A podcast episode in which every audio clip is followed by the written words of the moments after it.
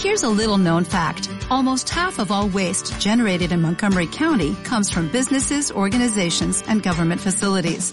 Reducing the amount of waste in your workplace will have a positive impact on our environment.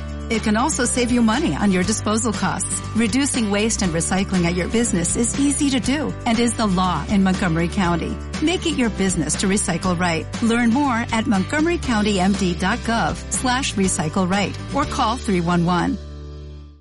Bienvenido, bienvenida a este cuarto episodio para conocer cómo podemos estructurar nuestra comunicación para que, ahora que tenemos un canal abierto, conectado, que tenemos un estado de ser desde donde estamos abiertos a no solo enviar, sino también recibir y donde además tenemos la intencionalidad, sabemos qué es lo que queremos conseguir, cómo vamos a estructurar todo esto para avanzar hacia un objetivo común o para avanzar simplemente en aquello que queremos conseguir.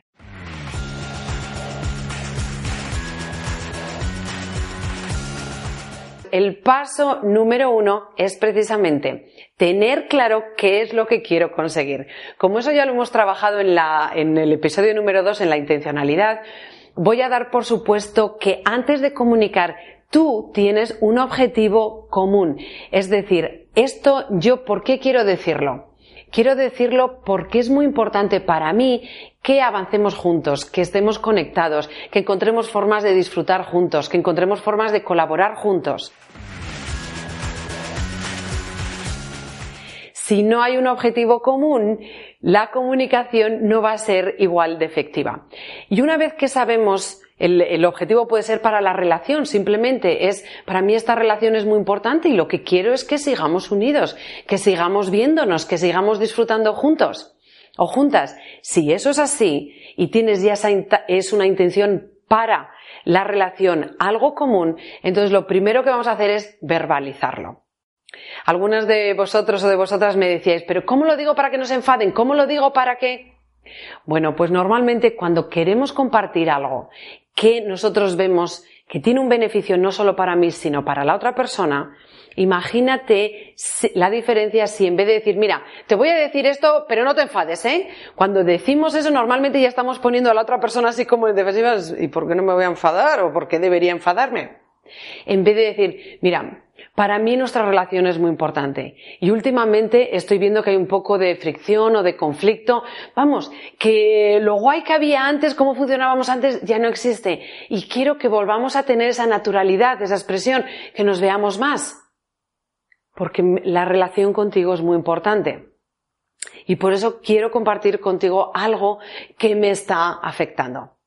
Si dices esto así, ¿cómo crees? ¿Crees que hay más probabilidad de que la otra persona se abra primero a escucharte y de que lo que digas le siente normal, no le siente mal o que le va a sentar fatal?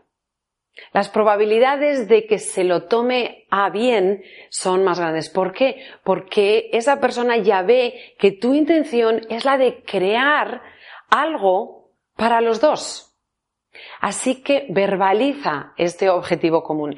También el segundo paso a verbalizar el objetivo común antes de seguir es mirar a ver si la otra persona también lo quiere. Porque puede ser que yo quiera algo bueno para esta relación y para los dos, pero puede ser que la otra persona no quiera eso. Si la otra persona no quiere eso, entonces ahí terminamos la, esta comunicación y vemos a ver qué otra cosa puede ser común y que los dos queramos. Porque si no hay un objetivo común, francamente, seguir esa conversación no va a llegar a ningún sitio, porque solo uno de los dos quiere llegar. Así que tener el objetivo común, verbalizarlo y lo siguiente es decir, ¿es esto importante también para ti? ¿Quieres esto tú también? Sí, sí, sí. Vale. Entonces es cuando yo presento aquello que a mí no me está gustando, que a mí no me está sirviendo. Y fíjate que lo digo, a mí no me está gustando, a mí no me está sirviendo. Preséntalo de esta manera. Es, yo aquí no acabo de sentirme cómoda porque no tengo el espacio para, eh, para comunicarme, para decir lo que quiero. Soy yo la que tengo una necesidad y presento mi necesidad, en vez de poner a la otra persona como culpable o responsable de lo que me está pasando a mí. Es que siempre haces esto, es que cuando haces esto yo me siento fatal.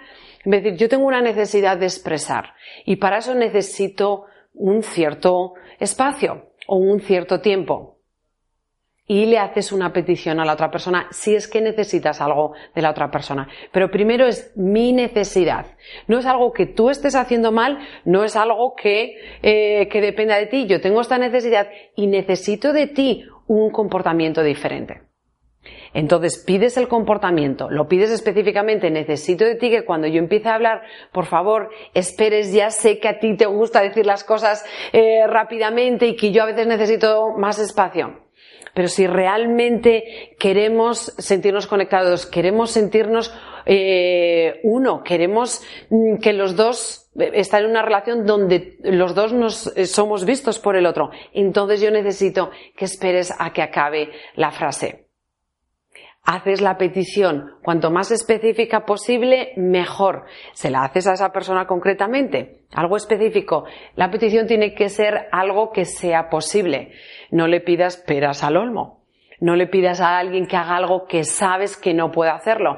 Eso, dentro de una estrategia, es lo más, eh, lo peor que podemos hacer. Crear una estrategia sabiendo que vamos a pedir algo que no se puede conseguir. Pide algo que se pueda conseguir. Y después, pregunta, si esa persona se quiere comprometer a hacerlo o puede hacerlo. Es decir, yo primero empatizo con lo que yo necesito y como para mí es muy importante en esta relación tener también lo que necesito, te lo voy a pedir y te voy a preguntar si es posible que tú me lo des. Así que esta estructura, primero, el objetivo común es muy importante, quiero conseguir un beneficio para nuestra relación y es con este sentido con el que eh, te voy a voy a compartir algo sobre mí.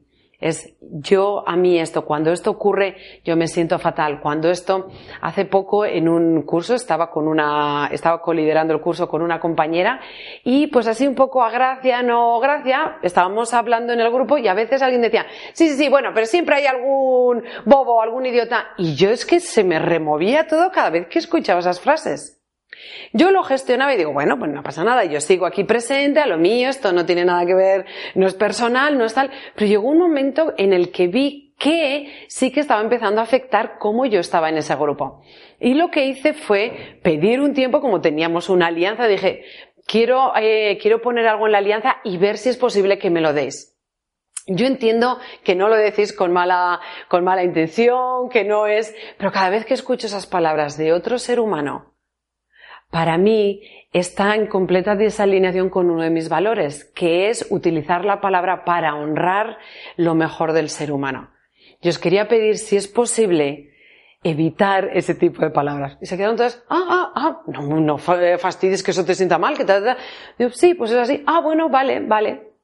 No es, lo estáis haciendo mal, dejar de decirlo, es aquí, en este grupo, esto es lo que yo os pido para yo estar bien con vosotros, para mantenerme eh, espontánea, natural, auténtica y también para honrar algo que habíamos dicho. Si hay algo que nos molesta, por favor decirlo.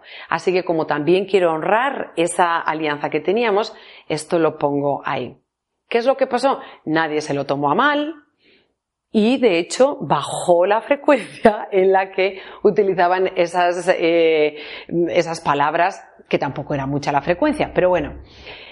En este tipo de conversaciones hay ciertas cosas que podemos evitar y que va a hacer que la conversación fluya mucho mejor.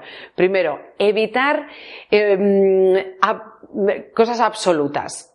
Es que eh, lo mejor que se puede hacer, lo peor que podías hacer, es que siempre, es que nunca, cuando utilizamos la palabra, es que siempre haces esto. Ten por seguro que va a haber una vez donde no han hecho eso y entonces van a saltar o te van a volver con esta. No, hubo un día que no lo hice. ¿Y qué haces con ello? Es que nunca haces, sí, hubo un día que sí que lo hice. Y ahí donde esté la lógica, ante la lógica, no puedes hacer absolutamente nada. Una de las cosas que puedes hacer siempre que vayas a describir algo, evita los, eh, evita el siempre, el nunca, lo absoluto, el bien, el mal, lo mejor, lo peor, lo más bueno y sé objetivo o objetiva. Al describir, es que siempre llegas tarde. Las tres últimas veces que hemos quedado a las tres, has llegado a las 3.05. Y me gustaría que tuviésemos una conversación sobre ello, porque para mí nuestra relación es muy importante y me gusta sentirme eh, bien contigo, me gusta sentirme eh, alegre, ilusionado de verte. Y eso, estas tres últimas veces, ha empezado, la cuarta vez ya ha empezado a no sentirme tan ilusionado. Y yo quiero tener ilusión de verte. ¿Tú? ¿Preguntas a otra persona? Sí, yo también. ¿Te parece que hablemos en cómo podemos hacer esto de, de quedar? ¿Qué es lo que pasa? Igual la hora no es la que mejor te viene. Una vez que ya ponemos un espacio seguro donde tener una conversación, ahí ya podemos incluso hacer una petición concreta, tener eh, una lluvia de ideas, cómo lo podemos hacer, pero siempre para dirigirnos a algo que las dos personas queremos. Evita hablar del otro. Es que esto lo haces mal, es que deberías dejar de hacer esto, es que esto, y empezar a justificar o explicar por qué eso es malo, por qué la otra persona debería cambiar. La otra persona no tiene por qué cambiar. Le estás pidiendo que cambie por algo tuyo.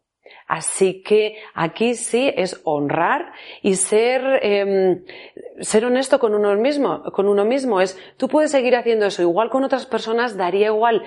Pero yo tengo otras necesidades, otras preferencias y me gustaría que las tuvieses en cuenta. ¿Vale? Que la otra persona haga algo que a ti te afecta, eso no quiere decir que lo esté haciendo mal, es simplemente que a ti te afecta de una manera negativa o de una manera en la que luego tú no puedes o no, eh, no te es tan natural ser quien quieres ser en esa relación. Otra de las cosas que puedes evitar es hablar del pasado. Mantente en el presente y en el futuro. Mantente en el presente. En el presente puedes decir algo que ha ocurrido de forma objetiva en el en el pasado inmediato, no traigas algo de hace tres, cuatro años, en el pasado inmediato, pero con el fin de avanzar hacia el futuro, con el fin de avanzar hacia conseguir el objetivo común que queréis. Y por último, asegúrate que en la conversación, según vas conversando, estás siempre comprobando que estáis avanzando hacia el objetivo común. Si en vez de avanzar hacia sentiros mejor, a, tener más confianza, más seguridad, a que haya más honestidad, más transparencia en la comunicación, si ves todo lo opuesto, que parece que eso se está encendiendo, para. Para, menciona el objetivo, es, oye, a mí me parece que esto nos está separando más, yo no me siento más conectada, y, yo y si no sabéis qué hacer en ese momento para mantener la conexión, para mantener la seguridad, parar y decir, es muy importante la relación, vamos a parar aquí, vamos cada uno a reflexionar, ver de lo que estábamos hablando y nos volvemos a juntar en unas horas, mañana o el fin de semana. Si tienes un objetivo y ves que estás avanzando en contra del objetivo o en otra dirección, párate. Es como si vas con el coche y dices, voy a Madrid, y de repente ves una señal y Madrid pone para el otro lado y dices, pero ¿para dónde estoy yendo?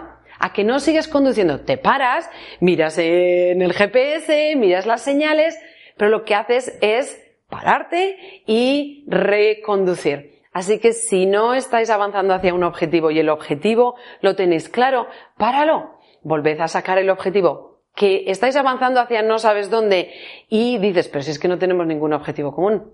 Para y di, espera, ¿para qué hacemos esto? ¿Para qué quiero contarte yo esto? Hay ocasiones en las que me dicen, bueno, pero si es que yo solo quiero contarlo para que lo sepa. Eso no es un objetivo común. Mira a ver qué es lo que los dos podéis ganar tú expresando y el otro conociendo cómo tú te sientes. Mira a ver qué hay común y verbaliza eso. Así que estoy ahora ya súper emocionada porque estoy convencida que con estas, si evitas estas cuatro trampas, cuatro trampas que es la de despertar la inseguridad, reaccionar, la reactividad, el eh, desconectarte o el crear caos por donde empiezo, por una cosa, por la otra. Bueno, si evitas estas cuatro trampas poniendo lo que te, lo que te he comentado, confianza, poniendo el foco en lo que quieres conseguir, no en ti, que estén todos los focos en ti, en un beneficio, intencionalidad en ese beneficio. Recuerda que es muy importante desde dónde tú comunicas. Estoy ahora mismo en serenidad, estoy en claridad, estoy en empatía, estoy en ilusión, estoy en esperanza, estoy en optimismo. ¿En dónde estoy? O estoy en juicio, o estoy en resentimiento, o estoy en tristeza desde dónde envío la comunicación va a hacer que llegue de una manera o que el impacto sea uno u otro. Mantente conectado, mantente conectada. Cuando las cosas no van a algún sitio, cuando no acaban de entenderte, muy probablemente es que tú tampoco estés muy abierta a escuchar, muy abierta a entender. Esto es algo que siempre puedes hacer. El poner aquello que pides. Si quieres comprensión, pon comprensión. Si quieres entendimiento, pon entendimiento. Si quieres que te escuchen, escucha primero. Verás cómo así va a ser mucho más fácil que te escuchen. Y ya crea una estructura Objetivo, sácalo todo a la luz, no tienes que hacerlo tú todo. Si estás en una conversación con alguien, asegúrate que los dos conocéis el objetivo, que presentas tu caso desde tu necesidad, no desde que la otra persona lo está haciendo mal. Evita el usar siempre nunca y observa si estás avanzando hacia donde quieres o no con evitando estas cuatro trampas y poniendo estas cosillas, estoy convencida que la conversación, la comunicación será muchísimo más fluida allá donde quieras. En el siguiente episodio queda uno más. Lo que voy a hacer es de los casos que me mandasteis, algún caso concreto, es yo quiero tener esta conversación, pero no sé cómo, cómo hacerlo, cómo puedo conseguir esto que quiero. Bueno, pues lo que voy a hacer es utilizar uno de esos casos para poner en práctica todas estas cosas que os he ido dando, todos estos eh, elementos para superar las trampas. Así que si quieres ver todo esto puesto en práctica, asegúrate que ves el episodio número 5. Yo estaré allí.